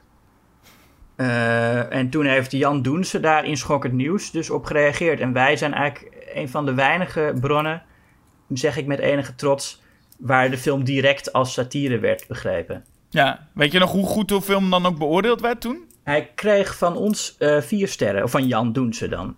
Ja. hij zegt ja, uh, sommige beelden roepen ontegenzeggelijk associaties op met Nazi-Duitsland en de films van Leni Riefenstahl, maar moet Verhoeven daar dan nog expliciet aan toevoegen dat hij dat satirisch bedoelt?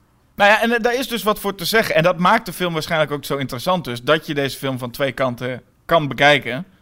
Uh, en dat er dus heel veel gebeurde, waarbij inderdaad, wat je zegt, ik denk niet dat Verhoeven meer had moeten uitleggen over, nee, maar dit is satire. Dat is duidelijk genoeg, denk mm. ik. ja. Ehm, ik gok dat er natuurlijk genoeg jonge, en, nou, ik weet niet of het jongen moet zijn, maar genoeg kijkers zijn die de bioscoop gingen zitten.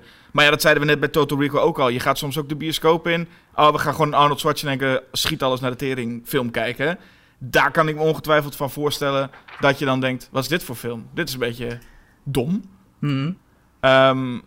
Dus, dus, dus, wat dat betreft is het, is het geslaagd, denk ik, als Verhoeven dat op die manier ook wilde bewerkstelligen. Het feit dat hij, en dan weet ik eigenlijk niet of dat zijn doel ook was, om deze, wilde hij dat iedereen wel inzag wat een geweldige satire, of wilde hij juist ook dit een beetje bewerkstelligen? Mensen die het niet zouden begrijpen. Nou, uh, ik, ik, ik, ik, spreek niet voor hem, dus ik weet niet wat zijn doel is geweest. Maar mhm. eh, ehm, wat de film voor mij doet, is heel erg tonen hoe verleidelijk het uh, fascisme is. En daar heeft hij zelf, hij heeft wel gezegd dat hij, um, dat hij zoiets wilde laten zien. Dat hij door een soort propagandafilm uit een dystopische samenleving te maken, inderdaad wilde laten zien hoe, hoe verleidelijk het kan zijn. En dat je op een gegeven moment ook echt gaat meeleven met de, met de helden.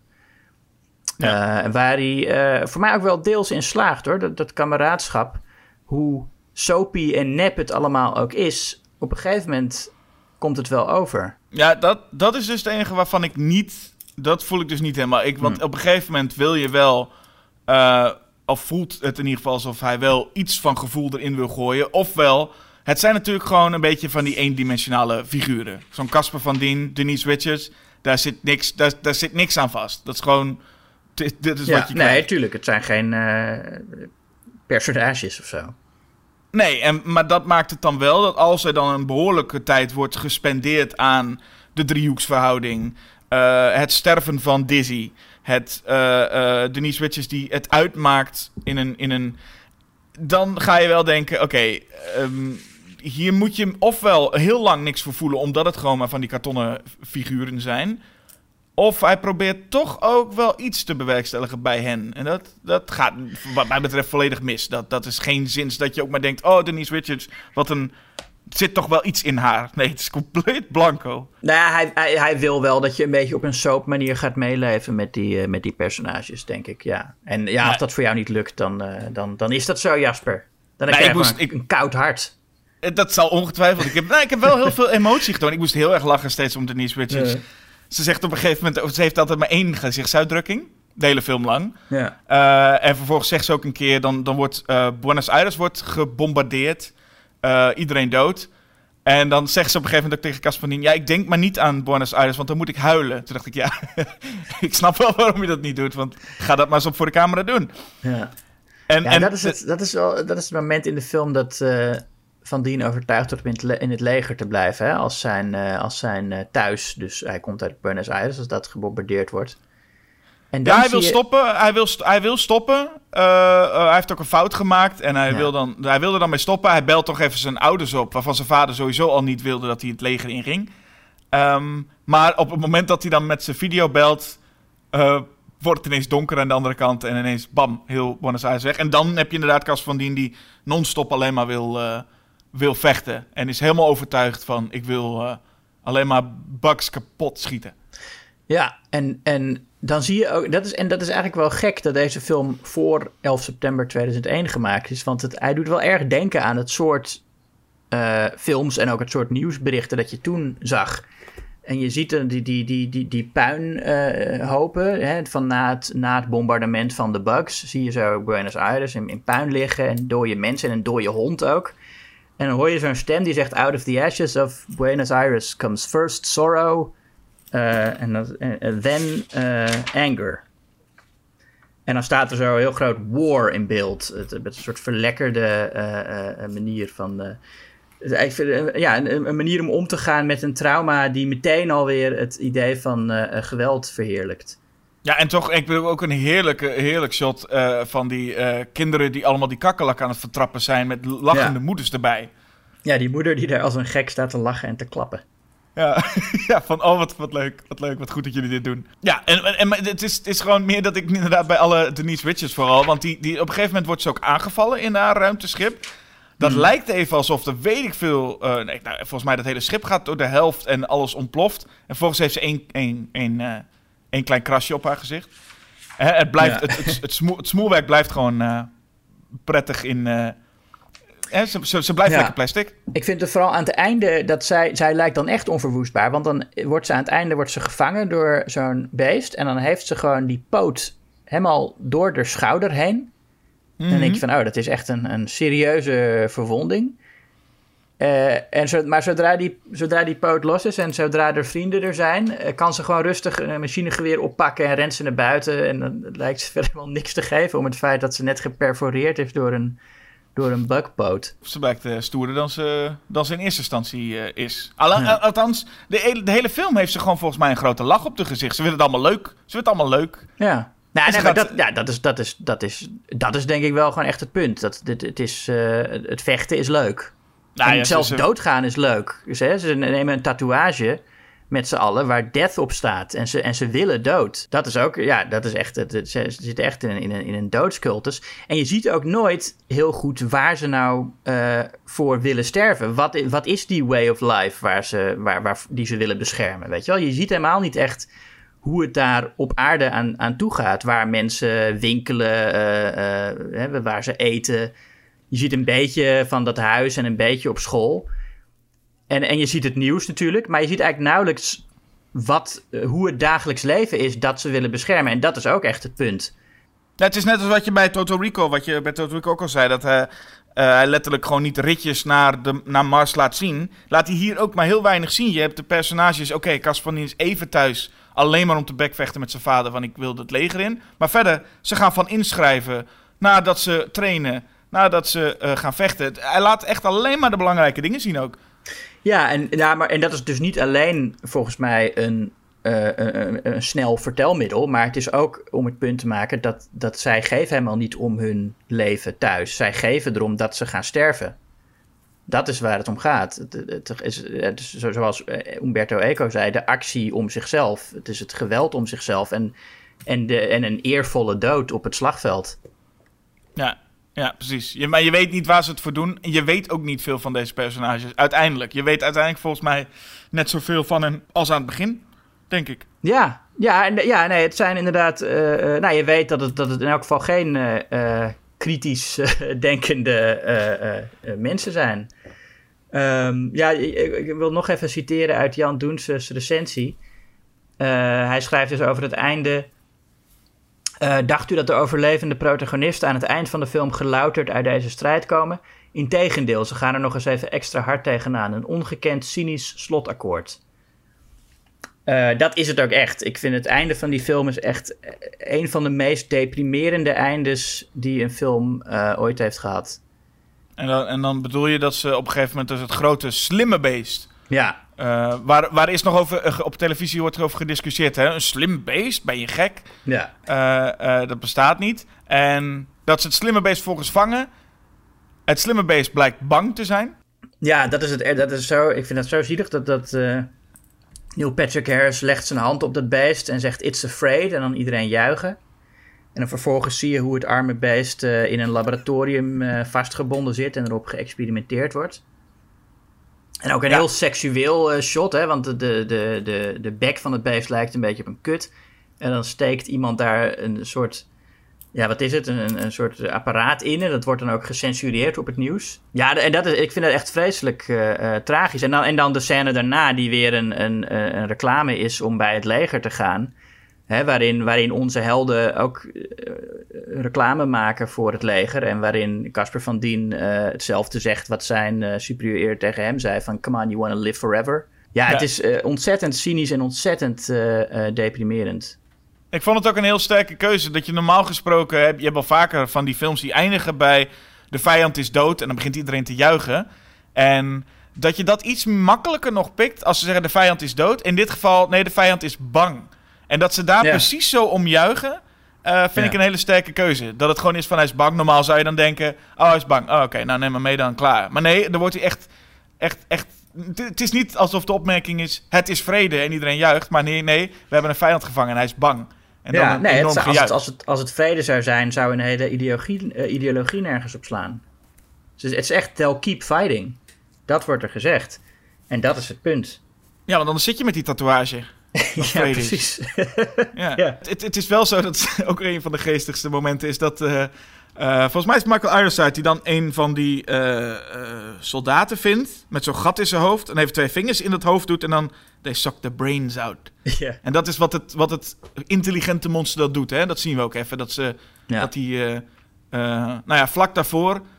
Het is toch wel een beetje een, een, een griezel. Het is wel een beetje een slijmerig vies wezen. Mm. die dan zijn maar zodra Denise Richards zijn, zijn ja, wat is het, zo'n een of ander, uh, zijn zuigpoot, wat het ook is, afhakt. Um, ja, is het ineens best wel een zielig ding dan. Ja, ja. Ja, met heel veel, heel veel grote ogen. Dat maakt hem natuurlijk ook eh, sympathieker dan, uh, dan die, uh, die bugs die ze in het begin allemaal afknallen.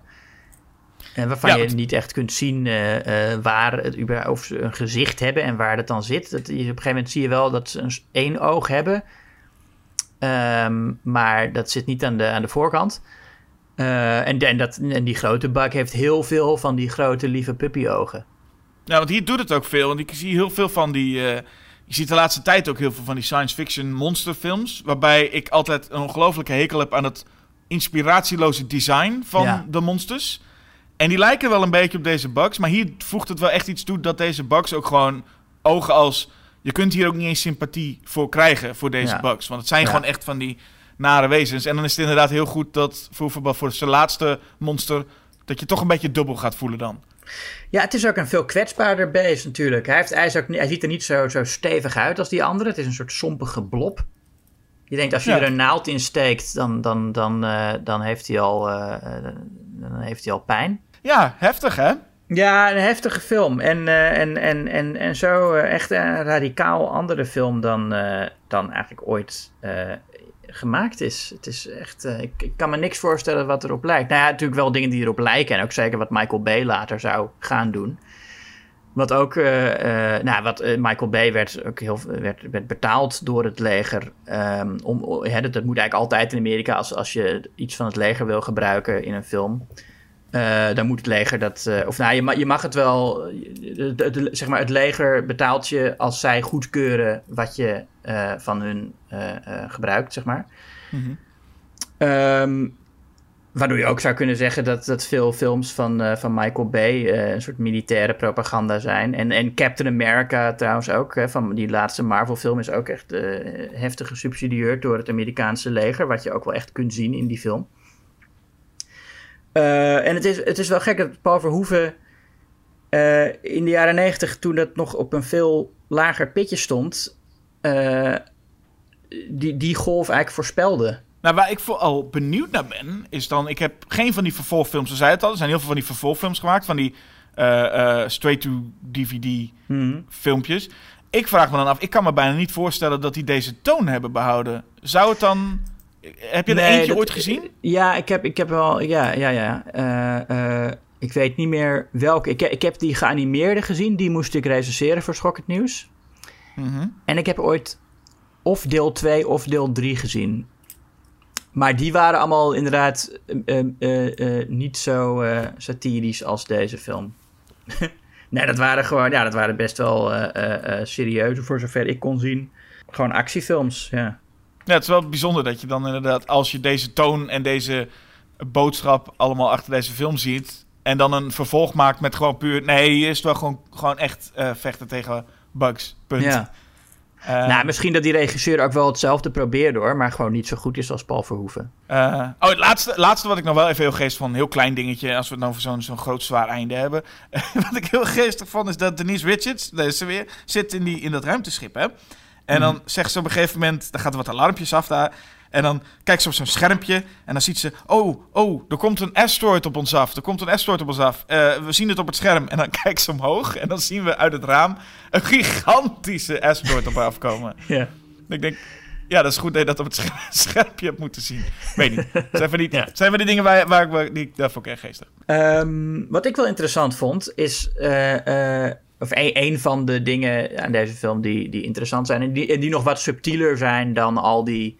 Um, dan al die overdreven. Of tenminste, al die duidelijk satirische reclamefilmpjes en zo. Is die les waar Michael Ironside op een gegeven moment zegt: Something given has no value. En uh, dat is ook iets wat. Uh, je nu ook steeds meer in Amerika uh, uh, zie je die houding. Hè? Als je, je mag niks uh, krijgen van de overheid. Of er zijn ook geen rechten. In feite zijn eigenlijk geen mensenrechten. Um, en Robert Heinlein schreef datzelfde in zijn boek. Maar die ging eigenlijk nog verder. Die zei: Iets wat je krijgt heeft geen waarde. Zelfs de adem krijg je niet gratis. Want dan moet je als baby al voor vechten. En het doet pijn om, om voor het eerst je zuurstof binnen te krijgen. Uh, en dat thema zit, dat verbindt uh, de, de, zaak met Total Recall, waarin de lucht ook niet uh, gratis is.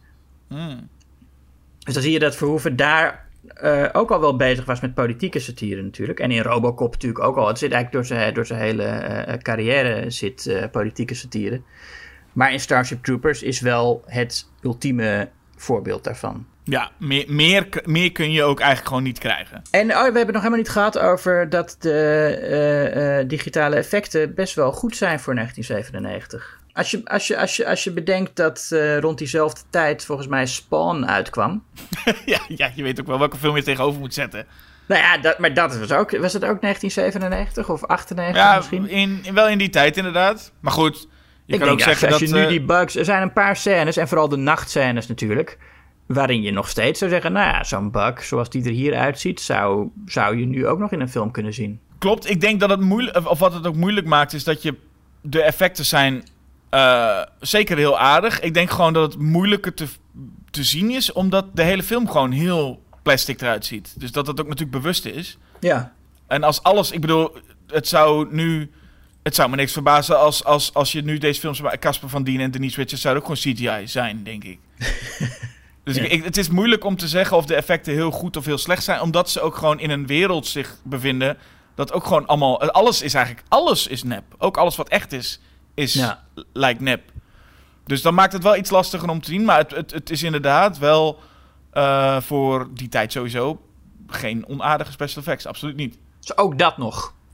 Ook dat nog. Nou, dan is de grote vraag nog steeds: hè, waarom Total Recall of waarom Starship Troopers? Ja, nou ja, voor mij is Starship Troopers echt eh, het, het, het meesterwerk van Verhoeven. Ehm, het is, zoals ik net al zei, een compleet unieke film, een compleet radicale film. Een van de meest deprimerende films ooit gemaakt. En tegelijk werkt hij ook best goed als een actiespektakel. Ehm, maar het is vooral echt een, een, een, een ontzettend eh, pessimistische, cynische film. Ehm, er- ik denk niet dat er ooit nog zoiets gemaakt gaat worden in, eh, in de Amerikaanse mainstream. Dat een regisseur voor zo'n cynisch project, wat hij trouwens wel voor de studio nog een beetje verborgen heeft moeten houden. Want toen de studio op een gegeven moment zei van, hé, hey, maar zijn dat geen nazi-vlaggen? Toen zei hij, nee, nee, nee, kijk maar andere kleuren. dus hij heeft dat wel voor, voor een beetje. Maar goed, ik denk niet dat het ooit nog gaat gebeuren, zo'n film. En, eh, en om die reden is Starship Troopers, vind ik gewoon erg belangrijk. Total Recall is een heel erg leuke film. Ehm, maar ja, als ik een lekkere, leuke Paul Verhoeven wil kijken, dan is Robocop mijn, eh, mijn favoriet. Die is eh, ehm, ja, een, stuk, eh, hoewel die natuurlijk ook super cynisch en satirisch is, is het wel een, een, een, een lekkerdere, vrolijker, kijkbaarder eh, film dan Starship Troopers. Dus ja, dan, dan, dan zet ik die wel op, weet je. En Total Recall zet ik eerder, nou ja, wel eh, boven Hollow Man, maar niet het niveau van eh, eh, Robocop. En misschien ook wel niet het niveau van Flesh and Blood, wat ik een beetje een onderschatte film vind. Dus wat mij betreft duidelijk Starship Troopers. Ja. Eh, voor mij is het Total Recall. Eh, je, hebt natuurlijk, je hebt natuurlijk twee manieren om naar een film te kijken. Eh, en je, wat je of eigenlijk meer de vraag waarom een film bewaard moet blijven. Jouw punt, volkomen legit, dat je Starship Troopers daarmee ook een belangrijke, unieke film vindt. Ehm, ik kijk nu puur naar welke film zou ik het liefst nog een keer zien. Of welke film is gewoon echt fijn om te zien. Ik ben het met je eens. Robocop is de, is de betere. Ik vind Robocop sowieso de, de, waarschijnlijk wel de beste die ik, dat ik gezien heb van Paul Verhoeven. Maar als ik dan zou zeggen... hey, we hebben een double bill eh, Robocop en Total Recall. Dat klinkt mij heel fijn in de oren. Starship Troopers is een toffe, leuke film. Ik vind het vooral gewoon heel erg, een, heel erg werk als comedy. En dat, zijn eigenlijk, dat is het enige genre wat je zo ongeveer niet benoemde in wat Starship Troopers is. Nou, Voor hij is heel grappig inderdaad, ja. Voor mij is gewoon Starship Troopers een geweldig leuke comedy. En er gaat meer achter schuil natuurlijk. Maar dat, is, dat geldt voor, kan voor comedies natuurlijk net zo goed gelden. Eh, ik vind het eigenlijk gewoon een hilarische film. En als ik dan moet kiezen, zou ik zeggen... ik vind Total Recall ook heel geestig. Maar over het algemeen gewoon... Alle, alles wat je bij Total Recall voorgeschoteld krijgt... eh, is wat, ma- maakt het voor mij een veel vermakelijkere film. Dus ik, zou, ik kies voor dat punt, dat daarom Starship Troopers wel weg kan. Eh, omdat ik dan, ik ga even voor het vermaak, Julius. Ja. ja, dat is wel vaker zo. Jij gaat voor het, voor het vermaak en ik ga voor de, voor de verheffing. Ja, precies. En die moeten er beiden zijn. Ja. En dan dan- dan komen we bij Paul Verhoeven wel goed uit, denk ik. Ja, zeker. Ja. Ik, vind hem zo, ik vind hem echt een van de beste regisseurs. ehm, nou, sowieso in leven. Maar hij staat echt te hoog op mijn lijst favoriete regisseurs aller tijden. Ook veel van zijn Nederlandse werk, maar met name zijn Amerikaanse periode. Eh, even dan een kleine eh, inschatting jou, van jouw kant. Eh Starship Troopers werd altijd, dus in het begin door veel niet begrepen. Hoe denk je dat het nu zou zijn? Wat schat jij in dat als mensen nu Total Recall Starship Troopers moeten kiezen? Ik denk dat de meeste mensen Starship Troopers kiezen. Ja, je denkt dat Total Recall juist de, de, de, de underdog is hier. Ja, ik denk dat de Starship Troopers wel de, de- ja, zeker de, de populairdere film is. Zeker ook nu overal ter wereld fascisme weer eh, eh, eh, begint te komen. Of vooral is. Dat, dat maakt die film alleen maar relevanter. Er, was, er stond laatst nog een artikel in New York Times dat we, dat we nu beland zijn in, een, in Paul Verhoeven's universum. Oh jee. Ja, nou ja, dat is wel zo. Ik bedoel, in, in, in Robocop is de politie, uh, is, is, is hoe, hoe militair die politie er daar uitziet. En, en dat, is, dat was toen nog echt satire. Dat was toen nog van, kijk, deze politieagenten zien eruit alsof ze in het leger zitten. En nu zijn echte politieagenten veel militaristischer dan in Robocop. Dus wat toen satire was, is nu nog, uh, uh, nog erger in de werkelijkheid. Ja. Alleen die, die gezamenlijke douches uh, van uh, Starship Troopers en Robocop uh, zitten er nog niet in, hè? Oh ja, dat is, ja maar dat is ook, dat, wil ik, dat had ik helemaal niet helemaal vergeten te zeggen inderdaad. Dat zowel in Robocop als Starship Troopers doet hij dat. En hij laat daarmee ook zien dat je best een fascistische samenleving kan hebben waarin toch enige sociale progressie heeft plaatsgevonden. En dat vind ik ook een belangrijk punt. Als je nou kijkt naar um, uh, uh, nou, de, de, de militaristische films van nu, die zijn ook heel erg bezig met diversiteit. In Captain America is natuurlijk belangrijk dat zij een vrouw is en dat de andere dat ze een vriendin heeft. En uh, nou goed, ik weet, niet, ik weet helemaal niet meer hoe dat zit. Maar dat is natuurlijk ook een film die aan de ene kant heel erg woke wil zijn, maar ook militaire propaganda maakt. Dat, dat gaat prima samen. En, en Robert Heinlein zelf was trouwens ook voor iemand die uh, behoorlijk militaristisch was en ook wel in elk geval beschuldigd is van fascisme. Ik weet verder niet genoeg van hem om daar een uh, oordeel over te vellen. Hij was ook iemand die in zijn boeken uh, best antiracistisch was en ook heel, heel, heel veel diversiteit. zelfs zijn versie van Johnny Rico was Juan Rico. Dus het is eigenlijk een soort whitewashing dat Verhoeven van hem Casper van Dien heeft gemaakt. Nou, we, gaan zo weer door, eh, volgens mij. Uh, ja, nou, we gaan, ja, is... allemaal dingen. Ik, ik, ik heb het over gemengd douchen en jij, gaat helemaal los. Dan gooi ik. ik, ben, ik ben het ermee eens, hè, dat, maar daar hadden we het bij Robocop ook al over. Ik, zal, ik vind het, wat ik dan nog even als feitje aan toevoeg, is dat ik het wel leuk vond dat uh, Paul Verhoeven ook in zijn blote reet besloot te regisseren. Om, oh ja. uh, om de acteurs goed te laten voelen. ja. uh, maar wat je ook zegt, ja, als we weer in een tijd van Verhoeven gaan leven. Uh, wil ik alleen maar iedereen op het hart drukken om uit te kijken als je op een roltrap staat. Ja. Want voor je het weet word je een menselijk schild van, uh, van Arnold Schwarzenegger. Ja, want wij zijn die mensen, hè. Dat moet je je wel... Je bent, als je Total Recall kijkt... Uh, dan, dan, dan is het niet waarschijnlijk dat jij Schwarzenegger bent. Jij bent gewoon die man op die, op die roltrap. Dat zou kut zijn als je zeg maar dan dat je recall betaalt om zo'n rendering te krijgen. Ja. En dan ben je een van die lui die uit het, uit het, uit het raam vliegt bij Mars. Ja, stel je voor, ja. Nou ja, hoe dan ook. Mensen, doe voorzichtig op de roltrap. En uh, jullie is bedankt. Ook trouwens niet stilstaan op de roltrap. Dat is, dat moet ik, sorry, maar dat is wel in die zin terecht dat die man overhoop geschoten wordt. op een roltrap moet je gewoon, het is een trap, je moet erop lopen.